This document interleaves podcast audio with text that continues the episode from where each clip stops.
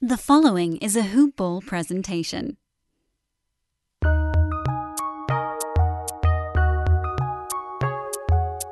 Welcome to the Fantasy NBA Today podcast.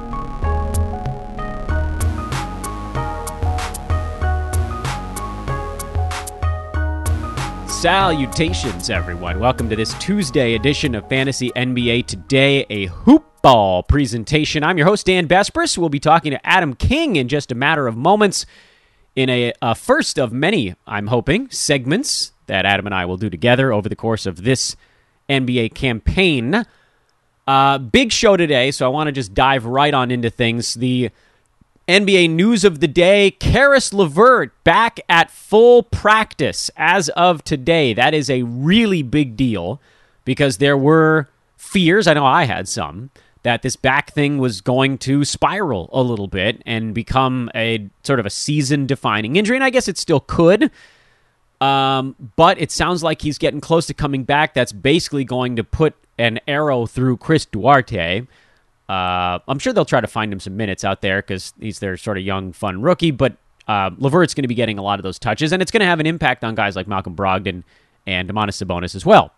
Uh, PJ Washington will not play tomorrow, so that leaves Mason Plumlee out there for a potential stream. Terry Rozier is doubtful for tomorrow, which also means that Kelly Oubre is out there for another stream. And Zion Williamson is set for more tests early next week. That doesn't sound great. Oh, and one more that almost slipped by.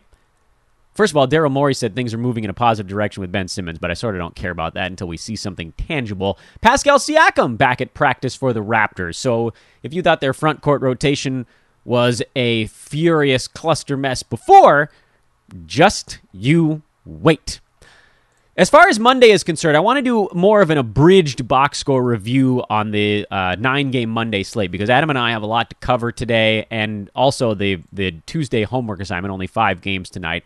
So let's see if we can bang this out in the next five or six minutes. Milwaukee, Indiana, not a whole lot there to dive into. Pretty much the status quo. Boston, Charlotte, similarly status quo No Al Horford. Marcus Smart, by the way, here's a quick note. Uh, just three for 12 shooting. He's gotten off to a bit of a slow start, although the non scoring stuff for Smart has actually been pretty good to this point and it's why he's number 88 despite shooting 27.5% from the field. So nowhere to go but up for Marcus. He's actually maybe a little bit of a buy low, although the steals probably come down a little bit. Talked post game about dealing with migraines, and maybe that's playing a part in what's going on so far. So uh, a lot of reasons to like Marcus Smart. I know people are pissed right now because he scored just seven points and he had a goose egg in a ball game earlier. Uh, but do not fret. Life is a okay.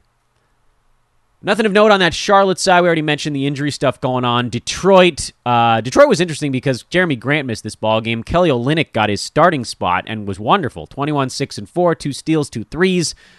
This is what Olynyk can do if given any kind of wiggle room. And I have to believe that this dude they brought in on a multi year contract is going to be given some kind of opportunity with Detroit. I just don't know when with that in mind, you got to stick with him. Even if you put him on your bench for a little bit, I know he's only getting like 20, 19, 20 minutes a game when Grant is healthy, but at some point they're going to have to plop him in there for some backup power forward minutes along with his backup center minutes and get him to 22, 23, 24 a game, maybe even more than that. And the upside then, we all know, is significant.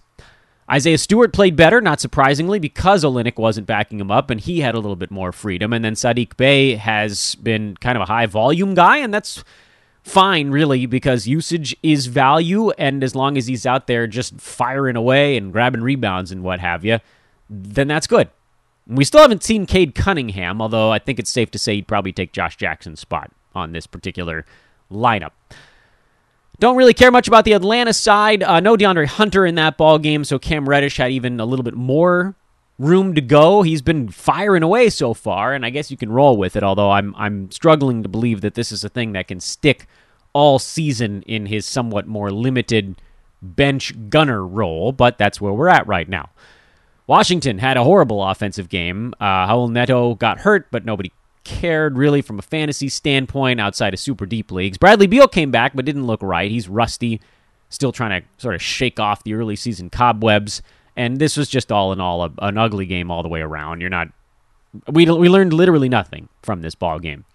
Chicago beat Toronto in a tight one. Uh, Raptors Chris Boucher bad again. Just five minutes in this game. He's so deep in Nick Nurse's doghouse right now. But you know, we actually talk about this a little bit later in the podcast. But I do want to put out there, you cannot drop a guy with his upside.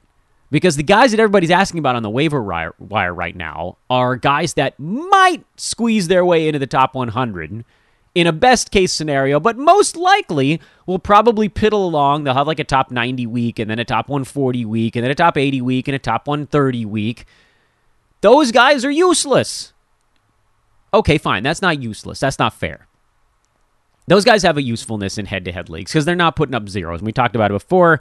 Somebody's giving you basically zeros. They are they're they're detonating your head to head team, and that's kind of where Boucher is right now. So I get it. If you have him on a head to head roster, he's eating your team. He's cannibalizing your team from the inside because you can't put him on an IL slide. But you just you have to wear this a little bit longer. He has the makings of that early season drop that haunts you for a decade. I'm not saying he will get it going.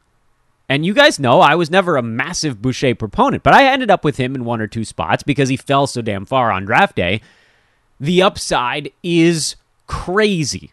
This is why he had all that hype last year because all he needs is 20 minutes to be a top 75 guy, and then anything beyond that is just gravy. Now, right now, not close to 20 minutes. Got there, got somewhat close in one or two ball games, but getting outplayed by Precious Achiuwa, getting outplayed by Khem Birch, terrible shot selection. Like, there's all these things that Nick Nurse is looking at and going, I can't put you on the floor while you're doing this stuff.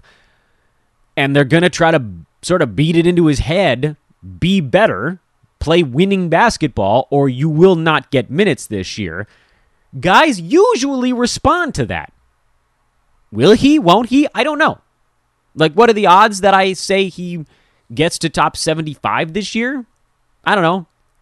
50 50? Can't drop that because the other guys on the wire don't have the 50% shot of being a top 75 guy. That's just the way it is. If you miss out on crap, I don't know, uh, three weeks of streaming Pat Connaughton, it's not going to kill you. I promise. I promise. The guys that people are hitting me with questions about, the streamers, should I, you know, should I pick up Carmelo Anthony? Fine, he might be better. He is significantly better than Chris Boucher today. But we all know what these guys are and what they can be. Doug McDermott, like these are Grant Williams. These are questions that come and and I get it. Those guys will be better for your head-to-head team right at this moment, but none of them has the ceiling of Boucher, and that's why I'm not telling you that this is going to work out. But what I'm telling you is that the guys you're considering are not, probably not going to be on your team in 3 weeks anyway. So you might as well just stick with the dude who has a chance to make a, a positive difference on your fantasy team. And again, knowing it might not work. Orlando, Miami, not a whole lot there. Tyler Herro had nine assists. He's been on a pretty good run to start the year. The lack of defensive stats and knowing that the field goal percent is coming down, I continue to be very worried about that whole thing and the way it shakes out. You guys know I wasn't that high on Kyle Lowry this year. I believe I described him on a podcast as too old for the old man squad, which is not an age thing. It's just sort of the game. His game has gotten old. Jonas Valanciunas, 2020 club. Like that. Gotta like that. Nothing else from this ball game that moved the needle fantasy wise. Cleveland at Denver. Uh, Darius Garland came back, played 31 minutes, and was not really that engaged in this ball game, but they won, so I don't think anybody cares how they got there. Ricky Rubio got 25 bench minutes, which seems like that's probably about his role when Garland's healthy, and it looks like that'll be enough for Ricky right now. So hang on there. Michael Porter Jr. had another quiet one. You're holding there or you're buying low. And the Clippers blew out the Blazers. Terance Mann had a better ball game, but only 25 minutes. That's generally not going to be enough. He's not going to get five boards, five assists, and five defensive stats in 25 minutes every night. Uh, he has lost time to Nic Batum. Reggie Jackson took 20 shots, and I know this wasn't a good ball game for him, but he needs to be rostered. And Eric Bledsoe also missed a bunch of shots, but he too is the guy I would trust because those guys first are starting, and they just it's just the path to minutes. Now that's not to say Terance Mann won't make it back on a roster. If he can climb back up into that 27 to 29 range, you could convince me but dude had a usage rate of 13 in this game, which was second lowest only to I'd prefer not to have usage Nic Batum. Well, maybe I guess Zubac was right around 12 also. Uh, and that's it's really hard to hold fantasy value when you're just sort of not involved. I like Terance Mann. He has a chance, but I don't think he needs to be on rosters right now. Oh, and by the way, on the Portland side, with no Norman Powell, the word on the street there was that he's dealing with knee soreness that's not considered that serious, but we haven't given any kind of timetable. And it seems like Nas Little might be worth a stream in the interim. He's also a very low usage guy, but played 32 minutes in their win. And that is often enough when you're. That's why we just talked about with Terance Mann. Getting back into the high 20s, I'm all about it. But again, I don't want to spend that much time on the Monday card. You guys, I'm sure, have been bugging me about it on Twitter anyway, and I love to answer those questions. I want to make sure that we get into sort of the big stuff today, which is talking to Adam uh, and making sure that that we're making the right choices on all of our stuff. And before we get into Adam, I want to remind all you guys. First of all, thank you again to everybody that over the last 24 hours dropped a five star review on the podcast. I continue to be unbelievably appreciative of you guys. It means the world to me. If you want to write something, again, that's great. Doesn't have to, but please do take a moment to drop that five star review. I, uh, I I really am forever grateful to those that that do it. Uh, oh, we got a few that actually wrote stuff. Let's see if anything's funny. Oh, somebody noted that they were a Dodger fan. What up, Nick Romo? Go Dodgers next year. Going to be a weird offseason for us. You guys just write nice things. I appreciate that. You guys are nice. Seriously, if you write something silly, I'll probably read it. Oh, hey, here's one from uh, October the 17th. Dan is a great analyst, but would be more interested in hearing the opinions of Dan's twin, Ban Despris. Thanks, Ponzo. See? Say something silly. I'll get you on the pod. Appreciate you guys. Uh, again, you can follow me on Twitter at Dan Besbris if you have any questions about any of this stuff. And I know we just rolled through that Monday results in a bit of a lightning round, but I have got things I want us to do on the show.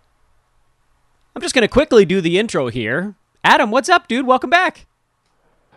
Thank you. Good. To, it sounds like you're a bit of a trooper at the moment, fighting through, uh, pumping out these these pods every day. So, um, yeah, it's a pleasure to be here as always. Yeah, 26 uh, out of 26, 26 out of 31. I'm almost there. I'm almost at the finish line. My kids are giving me colds now, but I'll push my way through it. We'll be I'll be all right over here. It's uh it's a podcast. You know, if you can't do a podcast, what the hell? I've had people I don't want to go down this path too long, but I have people that are like, "I can't do a show today cuz I feel sick." I'm like, "Come on, man. Take a Tylenol. It's a podcast."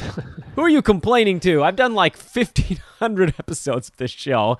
And I used to do baseball games 4 hours long with colds and flus. You can handle it, people. We're all tough enough. Anyway, um not your debut on the show, obviously. We've talked to Adam King many times. The great Adam King from right here at Hoopball. He is at Adam King 91 on Twitter, but it is the debut today of our semi news segment. Not that we haven't done a mailbag before on this show, but it's kind of like a weekly or a bi weekly.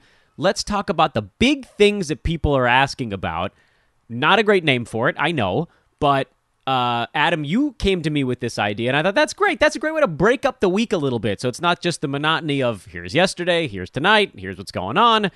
This is a way to tap in to what all of you guys, the listeners, are thinking about. So if you did get a question in this week, congratulations. We are going to pick the best of the best and answer those. If you did not get a question in this week, follow the two of us on Twitter at Dan Besbris, at Adam King 91 uh, roughly, I would say every Monday or so, we're going to open up a thread on social media where you guys can reply with your questions.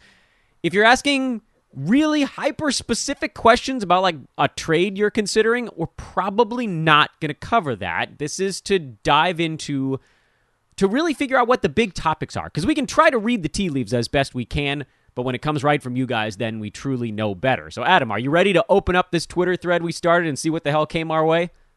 Yeah, I think so. Let's let's see uh, if we can help some people out.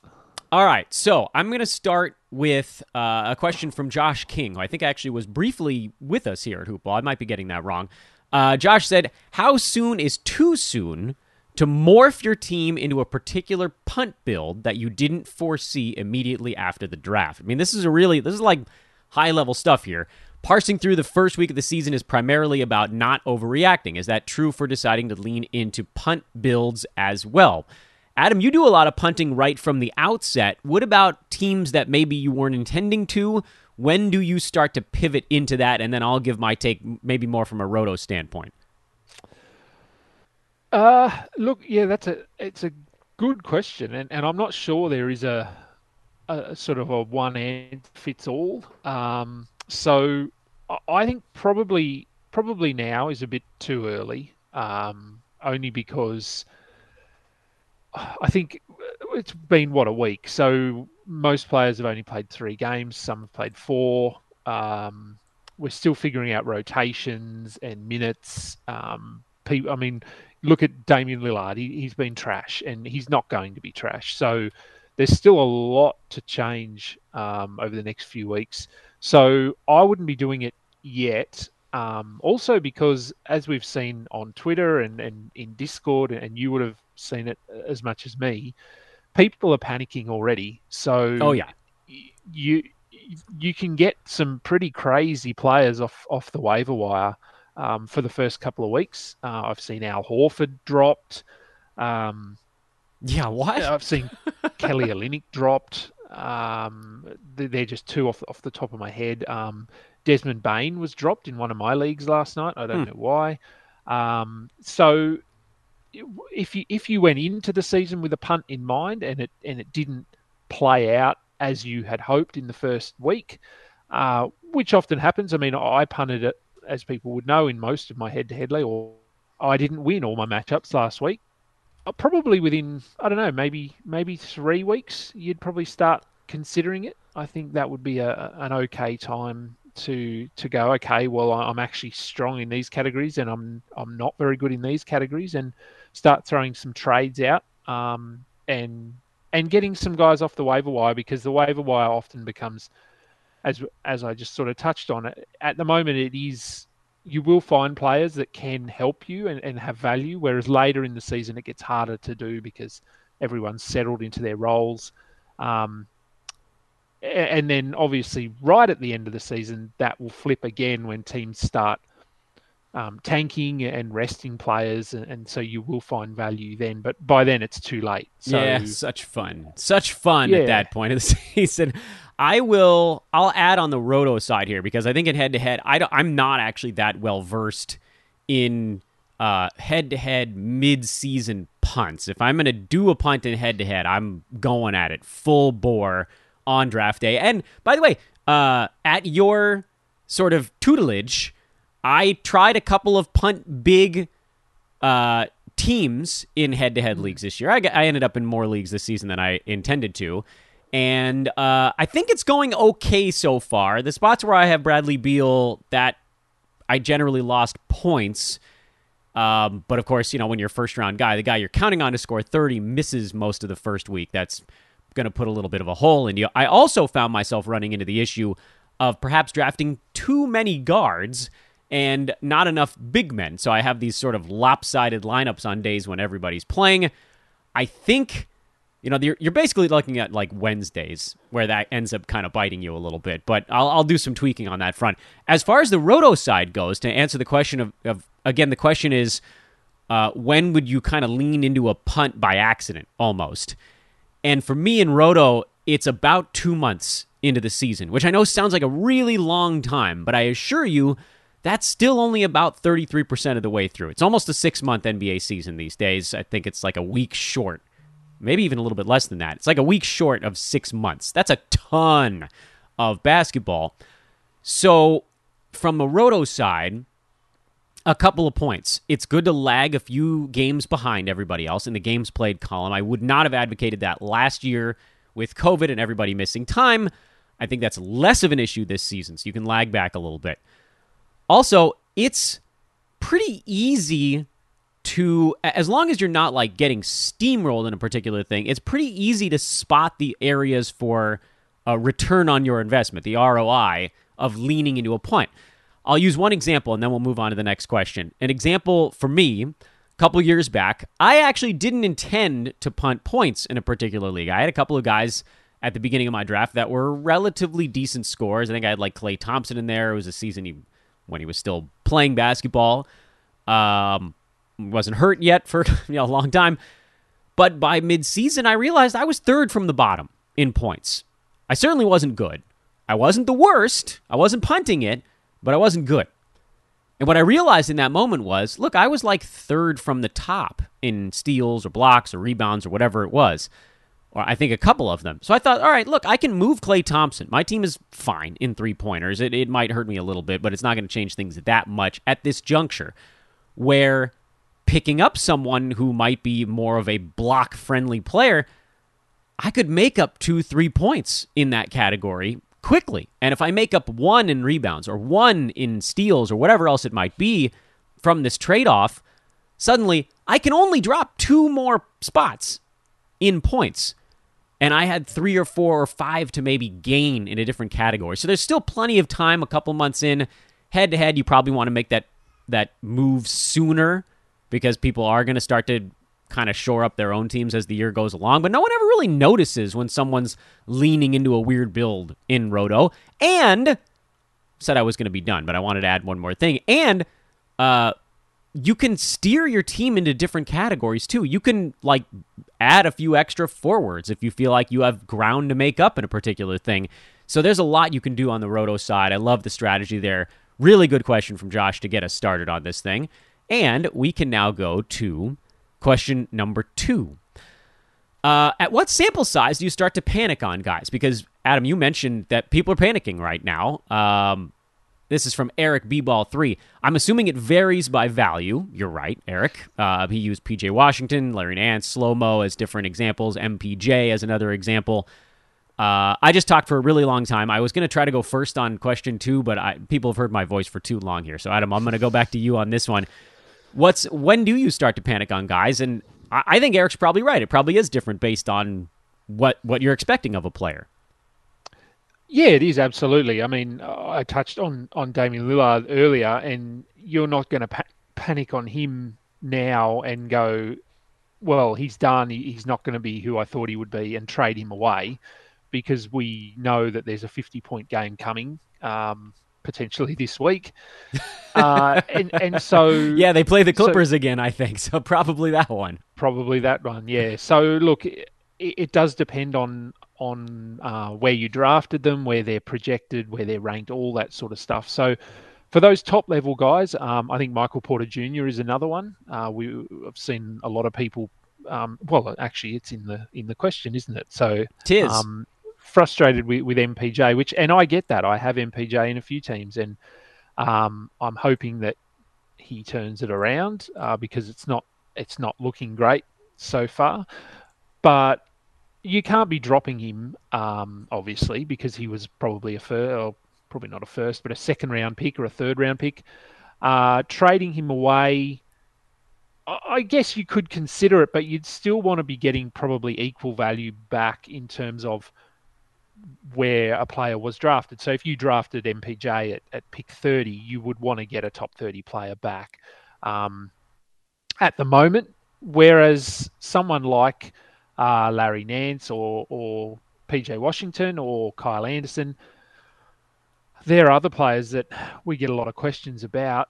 Um, and I think once you get back down into that sort of 100 range or, or even a little bit lower than that, the the difference in value, as we know from the, the 90th ranked player to the 140th ranked player, is is not much at all. So you're really looking at at what needs you have at the moment. So if you drafted Larry Nance, you're probably you probably drafted him hoping that you would get some rebounds and some steals.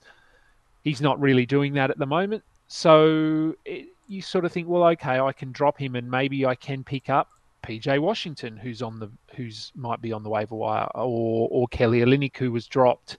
Um, so I'm okay with with dropping them now, but only if you can find an adequate replacement. I, I, I think the the thing that I try to tell people is don't just drop a player because they're annoying you and being and, and frustrating you and, and not not living up to expectations. No, that's a really that's actually a really good way to phrase it. A lot Yeah. of people are like, I'm annoyed with this guy. I want to be rid of them, but that's not always the most prudent thing.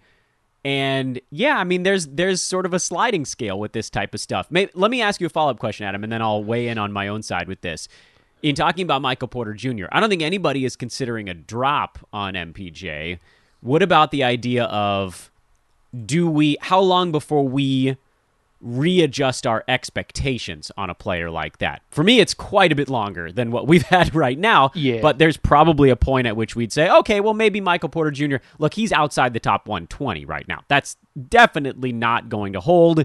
His volume is down. He's missing his shots. Like everything is is way off kilter for this dude. But how many games into a season before we're like, well, maybe he's more like top 40 instead of top 25 or more like top 45 or something like that. Uh, I think for me, that's probably like 20 games in before I'd even consider something like that with a player of his caliber. What about you? Yeah, so what? Twenty games is probably what? A, bit- that's a bit over a month, maybe Yeah. five weeks, um, five or six weeks. Um, I think it, it can with this. It can, you can probably sort of lean into that roto and head-to-head discussion a little bit as well, because, and I think a good example would be uh, Chris Boucher, who's a player we're getting asked a lot about. Do I drop Chris Boucher or do I not? And you and I are coming from different perspectives on that question. So I've said to people, I'm okay with dropping him if if you are picking someone up off waivers who is worthwhile. Again, not just dropping him because he's he's annoying and you don't like him anymore. Um, so but, but that's in a head to head. So in a roto league, uh, and I talked about this on the um, wagering podcast that I was on last night. Bold statements, roto- bold predictions with the great Yes. Keith Cork. That was and that was odd doing a podcast late at night for me. It was something I haven't done before. Yeah, hanging out. You Uh, were hanging out with a uh, with an East Coaster, so it was his morning, right? Yeah. Or no? yeah, it was six in the morning for them. So, um, so for for someone like a Boucher, I, I, my answer is sort of yes, I'm okay with it if there is someone worthwhile picking up. In a roto league, you've basically got three or four IR spots, not tech, not sort of officially, but you can use them as IR spots. And so with Boucher, who who has that top sixty upside, you probably don't drop him in a roto league yet. So I think it does depend a little bit on your format. But for these higher level guys, yeah, look, I'm trying to wait about a month at least. And then once you get down into the top 100, um, I don't know, you give them two or three games, maybe maybe a week. And if they're not doing what you thought they would do, I think the question I ask myself is, is there a chance that this guy comes back to haunt me later in the season? So could he bust out and be a top 50 player? If the answer is yes, then you probably want to go, okay, I'll hold for a bit longer. If it's if it's no, and it's the answer is I could probably stream anyway and get more value, then I'm okay with dropping them. Yeah, that's a that's a really great final point. By the way, I want to grab onto something that you said kind of in passing there. Uh, all of the roto leagues I run have five bench slots and no IR slots, and people are like, "Why do you do that?" I'm like, "Because these are stash slots, basically." Uh, I do make the games cap higher than 82. Often, I actually used to go 90, but now that everybody sits half the year, it, I- I've lowered it to 86 to 88 range. But that at least brings one or two bench guys into the mix. But they're like, oh, where do I put a guy when they're hurt? I'm like, you just put him on your bench, dude. You don't need the IR, and then you don't have to worry about pick up, drop, pick up, drop when all that. Like, you're not worrying about whether or not Yahoo thinks a is going to be out for three games or not. But anyway, that's a rant for. Uh, I guess I did it today, but I could do a longer one on another day. Yeah, I mean that's the the regrettable drop. Avoiding the regrettable drop, I think, is one of the really key elements of early season fantasy. One that will haunt me for my life was Rob Covington four years ago when he got off to that. He was shooting nineteen percent after about the first two and a half weeks, and suddenly I had like three guys hurt on my team, and I had to start somebody. And I was like, okay, well. I don't want to throw. I don't want to cut my hurt guys because I know they're going to be really good. And right now, Rob Covington is just dropping my team to the bottom of the ocean. I cannot start him. I don't know what to do. And I dropped him, and two weeks later, his shot started falling, and he was top, I think, 35 for like the next four and a half months straight. Now, that's not to say that's what you need to do with Rob Covington because everybody calls me the Rob Covington guy, and I was for a really long time. I actually had him much lower this year, and I don't know that people actually heard me say that. He's going to do better by totals than by averages. Different point, also. The point I'm trying to make here is don't drop a guy with that sort of ridiculous potential. And I know that right now, you know, Boucher is a really good example of that. I'm benching him. I don't think, like, you can't start him right now because he's barely playing. But we also know that he's barely playing because he's pissed off his head coach. So that's a thing that can be fixed. And he also is top 75 in 20 minutes per game. So it's not like it takes this massive, we got to get him into the starting lineup, we got to get him 32 minutes a night thing. We need him just to come off the bench and back up two positions for 10 minutes each, which is achievable.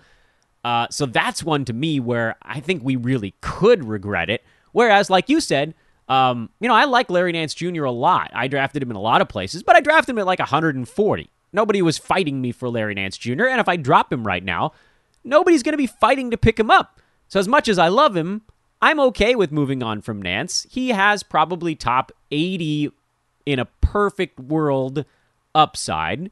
And I think he does get closer to that as Chauncey Billups and, and the Blazers realize the things he can do. But again, there's this sort of sliding scale thing. What's going to happen if you drop this guy? Is someone going to pick him up? Are you going to regret it later? How long before you sort of readjust what you're expecting of someone? Uh, really good question there as well, and hopefully we we hit on a, uh, a few of those things. Uh, we got, I thought, a pretty good question. I know it's more roto than head to head, but I'm gonna, I'm bringing you into it anyway. This is from uh, Carol. I'd love some in-season roster management tips in roto, in particular early season. Do you play your hot waiver wire pickups? Do you actively seek to be behind in games played? Are there stats that are better to accumulate up front because they're more difficult to overcome? I know you don't do a ton of roto, Adam, but any thoughts on roster management? No, look, this is actually one that I would like to hear your answer on because I'm not in many roto leagues. I probably do one or two a year. I think I'm only in one this season. Um, and my my strategy that I do is that I, I try to go I try to sort of plan ahead so that I'm hitting my games limit numbers, whether it's 82 or 85 or 90, basically in that last week but I've never really won doing that. And there's you, you always see these teams that just basically throw all their players into the active slots early in the season, um, and they get way ahead in their games played, but they also get way ahead in their in their stats. And I think that it, to some degree, to me, that does make a bit of sense because come the end of the season, there's a chance that your main guys, like a Bradley Beal or um, Shai Gilgeous-Alexander, are benched or are being load managed or whatever it might be. And so you're then having to throw in these names, these players that um, you wouldn't otherwise be be activating. So I'm not sure. Like fr- from your perspective, I suppose, what what do you do? Do you do what I do, where you you plan it out and you go, okay, there's this player's got 12 games left and I've got 15 spots, 15 games left in that spot. So I'll manage it so that it's I'm ending right at the end of the season, or do you go a little bit top heavy? So I actually lag back a little bit. Um, mm. Early in the season, I try to exclusively play guys that are going to be in the top 95 range or better, which I know sounds simple enough, but if you have somebody that's off to a little bit of a slow start, it almost doesn't matter who they are I'm willing to just put him on my bench for a couple of games. I don't mind falling behind by a little because I want to make sure that every game I get in Roto is, and I've used this metaphor before, kind of pushing the ball forward. You can have those fill in guys anytime. They're always available on the wire. I don't need a fill in level top 115, top 125 type performance where those guys actually are pretty useful in a head to head league if they're playing, you know, all four games in a given week. You have four games out of a guy at that clip. That's helpful. Where in a roto league, that's actually not that helpful. You're kind of using up games played on someone that's not super useful for your team. Now, uh, in terms of kind of waiver wire pickups and who I play, yeah, I don't really discriminate on where I find a particular guy. And I picked up Eric Bledsoe in a bunch of spots, and I've thrown him straight into my lineup. And it, that's actually allowed me to bench someone I drafted who I was higher on, but just isn't playing as well right now. Like I basically swapped Eric Bledsoe in for Reggie Jackson in a league because Reggie looks good. He's getting a ton of usage, but he's also shooting like 32%. So fine, I'll I'll sit him for a night or two when he's goes on a 46% tear for a couple of weeks, then I can flip him back in there. And in terms of stats that are easier to accumulate, you know, we all kind of know like blocks are the rarest of the stats. Steals and three pointer steals are behind, then three pointers. You kind of work your way up the board. Uh, it's why I end up punting points in so many leagues because it flips the board, because it makes these other stats so easy to get. And then you're not chasing guys just because they take shots. It's also easier to work on your percentages that way. You really only need like one or two high volume, good percentages guys. If the rest of your team doesn't score, they're not going to have any impact on those. Uh, so I, I love, I just, I love all the strategy in Roto. I love looking at how my team is doing by averages. I, I've told this story on the pod before as well. I had a team where I benched Damian Lillard for a week in March because I needed to make up ground in rebounds. That was it. I, I looked at the board and I was like, I need like six extra games here from guys that are going to get eight rebounds or more, and I can probably gain a roto point where Dame is obviously the far better player, but in my instance, I was able to attack a particular category. So there, there's a billion things you can do in terms of just roster management, lag back a tiny bit. Uh, let everybody else use up games on guys that maybe aren't helping them very much, and you will pass them later. You have to get over that mental hurdle of not being in first place for a long stretch of the season. It's easier said than done, but trust your Excel spreadsheet with averages and roll from there. Uh, I had one more and then I lost it. I had one more really good question. Oh, there it is. Okay. Uh, this is going to be our last question because I figured we would go in depth on a lot of this stuff. Uh, this is from. Oh, I forgot to say who submitted that last one, didn't I? Who submitted that? Uh, no, I said it was Carol. Um, this last one is submitted by Doctor Strangelove, and I'm gonna I'm gonna reformat this one a tiny bit because uh, he's asking, "Are you regretting some of your draft picks or decisions?" I actually want to to flip this one because I actually I don't really regret many of my picks or decisions. Frankly, I feel pretty good about where I'm at with almost every one of my teams. Although I admit some of my punt teams, I'm looking at them like I know I screwed this up, and Adam will tell me how. But the, in my roto leagues, I feel generally okay. Uh, here's my here's my revamped question, Adam. Was there anyone you were really high on coming into draft season, and then the community kind of talked you down off of that guy and now you're pissed about it? Because I have one, and his name is Al Horford. I ended up not getting him. I got him in one place after banging the Al Horford drum the whole damn offseason because I kind of got I kind of got scared by the Robert Williams uh, mega crew, and and now I'm sad that I only have one Big Al. Did that happen to you with anyone? Um, yeah, it's an interesting one because I mean we always get we always get the flip side of that where players that that w- we take higher than than what people are are talking about and and it pays off for us or, or we talk people into right. taking other players. Um, look, I think one probably given that so with a lot of my punt builds, I've I've punted uh, big men um, this season, so I've gone really guard heavy, um, and and I'm pretty happy with the teams I've got.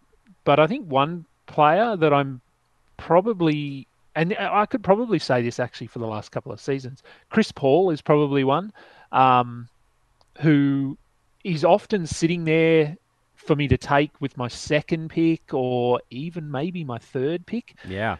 And I, I just, I, I, I, don't know, like you just hear the people talking about, oh, this season the, the Suns have, they know how to win now, um, and, and they're sort of they, have got to the finals, so this season they really want to cash in on that um, and and have Chris Paul healthy because we know he wasn't healthy um, during the playoffs last season, so they want to have him healthy, so they're going to rest him. So far, he's looked really good again. Uh, and, and he really has. So I don't have him anywhere, and uh, that happened last year as well. And and he's probably one that just jumps out at me. Um, and I'm just sort of scrolling through the the rankings. So I love far. that. Yeah, Um, I mean, I was sort of part of that, but then you probably heard on on some of my shows where I was like, I don't. My my whole plan this year was Chris Paul. I figured he would get drafted in the early twenties this year, and I was going to pass on him finally after two seasons of being the Chris Paul guy, and then there he was in the thirties again because everybody was like, nah.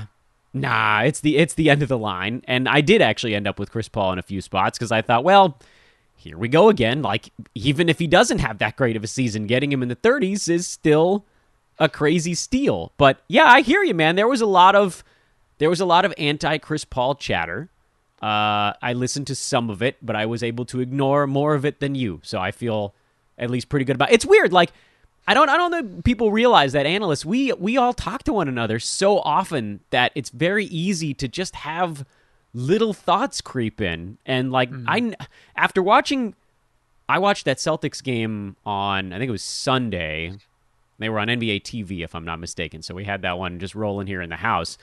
Uh, and I watched Al Horford, and I was like, oh my god, why did I get off of my Al Horford position? Like this guy, he looks great. He makes them better. They're they they were moving the ball better with him on the court. Like I I think Robert Williams will find his footing. So I, I don't want to act like that's about to implode, but uh, yeah, Horford's going to play for that team. So I, that's fine. You don't have to. Di- I didn't tell you that question was coming, and it's a weird one to think.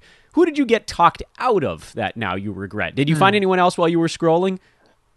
No, look, no, not no one that I overly regret, but but I would say um, another one who sort of falls into that category is LeBron James. For me, I've never never rostered him really anywhere, um, and I'm you sort of the talk again is there that he this is going to be the year that he that he sits games and his production falls off, and so far again he's looked really good and. Um, and maybe Anthony Davis falls into that category a little bit as well. I mean, we're still waiting for him to go to the locker room. Uh, I don't think it's happened yet.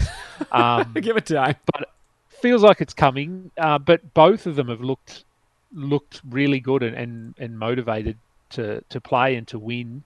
Um, so they're probably two other names that I I didn't really go near this season, and maybe I should have in one league. Um, but on the flip side, you get those players that that you're higher on than others, and you're prepared to reach a little bit, um, and and it pays off. And and for me at the moment, it's Miles Bridges, uh, who who was the sort of his ADP was around 100.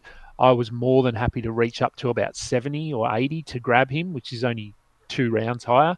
And he's the number one player so far. So it's not going to stick, but it's still pretty cool to say that he's the number one player. Yeah, I'm happy for that dude. I'm glad his confidence stuck. That was my fear with him was would they crowd him out as they got healthy and he said no. And he's ju- that team is so fun, man. And Miles Bridges is is everybody's going to give LaMelo the credit for making them fun, but confident Miles Bridges is a big part of it too cuz that guy oh my god, what an athlete. Uh Yeah. he is he is uh he he and Anthony Edwards I need to see them in the dunk contest. Please NBA get get people with with name recognition in the dunk contest. Uh, Oh, yeah. and that's I think where we'll put a lid on this one. Some really really good broad overarching questions came in and that's what we're looking for. We want uh, strategy, we want deep thinking stuff. If we didn't get to your question, we'll try to see if we can dig them up and answer them straight up on Twitter. I don't know if I can promise that. There's a lot going on. Uh, but the wonderful, the inimitable Adam King at Adam King 91. Thank you, sir. That was fantastic. I can't wait for our next one.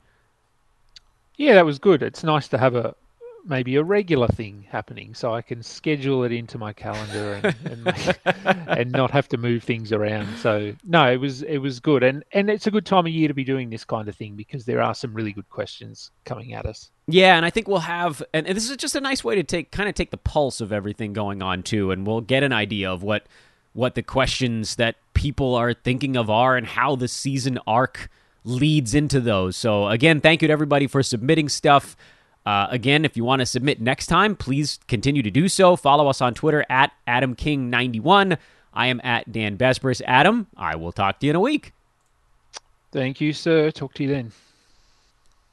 Thank you to Adam King. Good dude. Good dude. Looking forward to our segments here. We're trying to do this every week. We're going to try to do it every week. My schedule is dumb. Adams is more predictable. So if you don't hear from him, it's like 99% my fault. Almost for sure. You can follow him on Twitter again at AdamKing91. Tonight, Philly at New York. Kemba Walker. Really want to see him get involved. He's starting to freak me out a little bit, even more than some of these other guys that are getting dropped quicker even though I would argue that right now it looks like maybe his ceiling is being lowered more than some of the other dudes that people are upset about. Warriors, Thunder, not a whole lot there that we really need to track. Uh, I know everybody's sort of on Giddey watch these days. And yeah, I mean, that's fun. He'll be up and down through certainly the early part of the season. Lakers in San Antonio, not a whole lot of fantasy stuff going on there. We're uh, side eyeing the Spurs, but I don't feel like there's a whole lot. Houston, uh, yeah, I mean, there's always something with the Rockets, but nothing overly evident. You know me, just praying for all of you guys that have Kevin Porter Jr. that he doesn't ruin your week.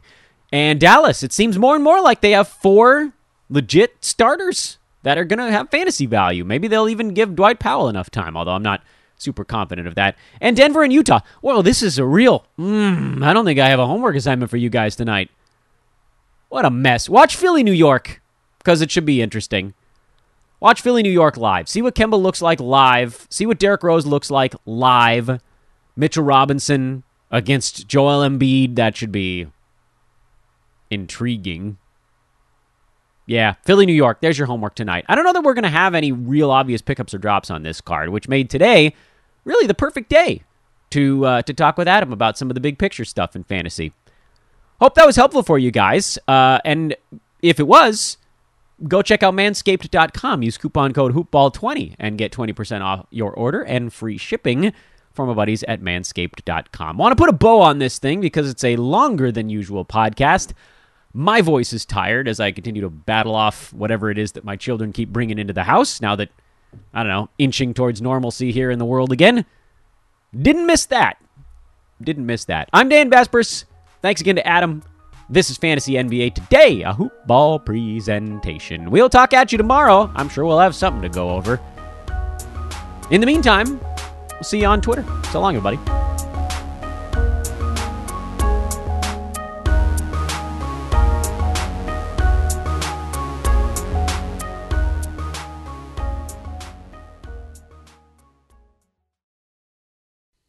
This has been a Hoop Ball presentation.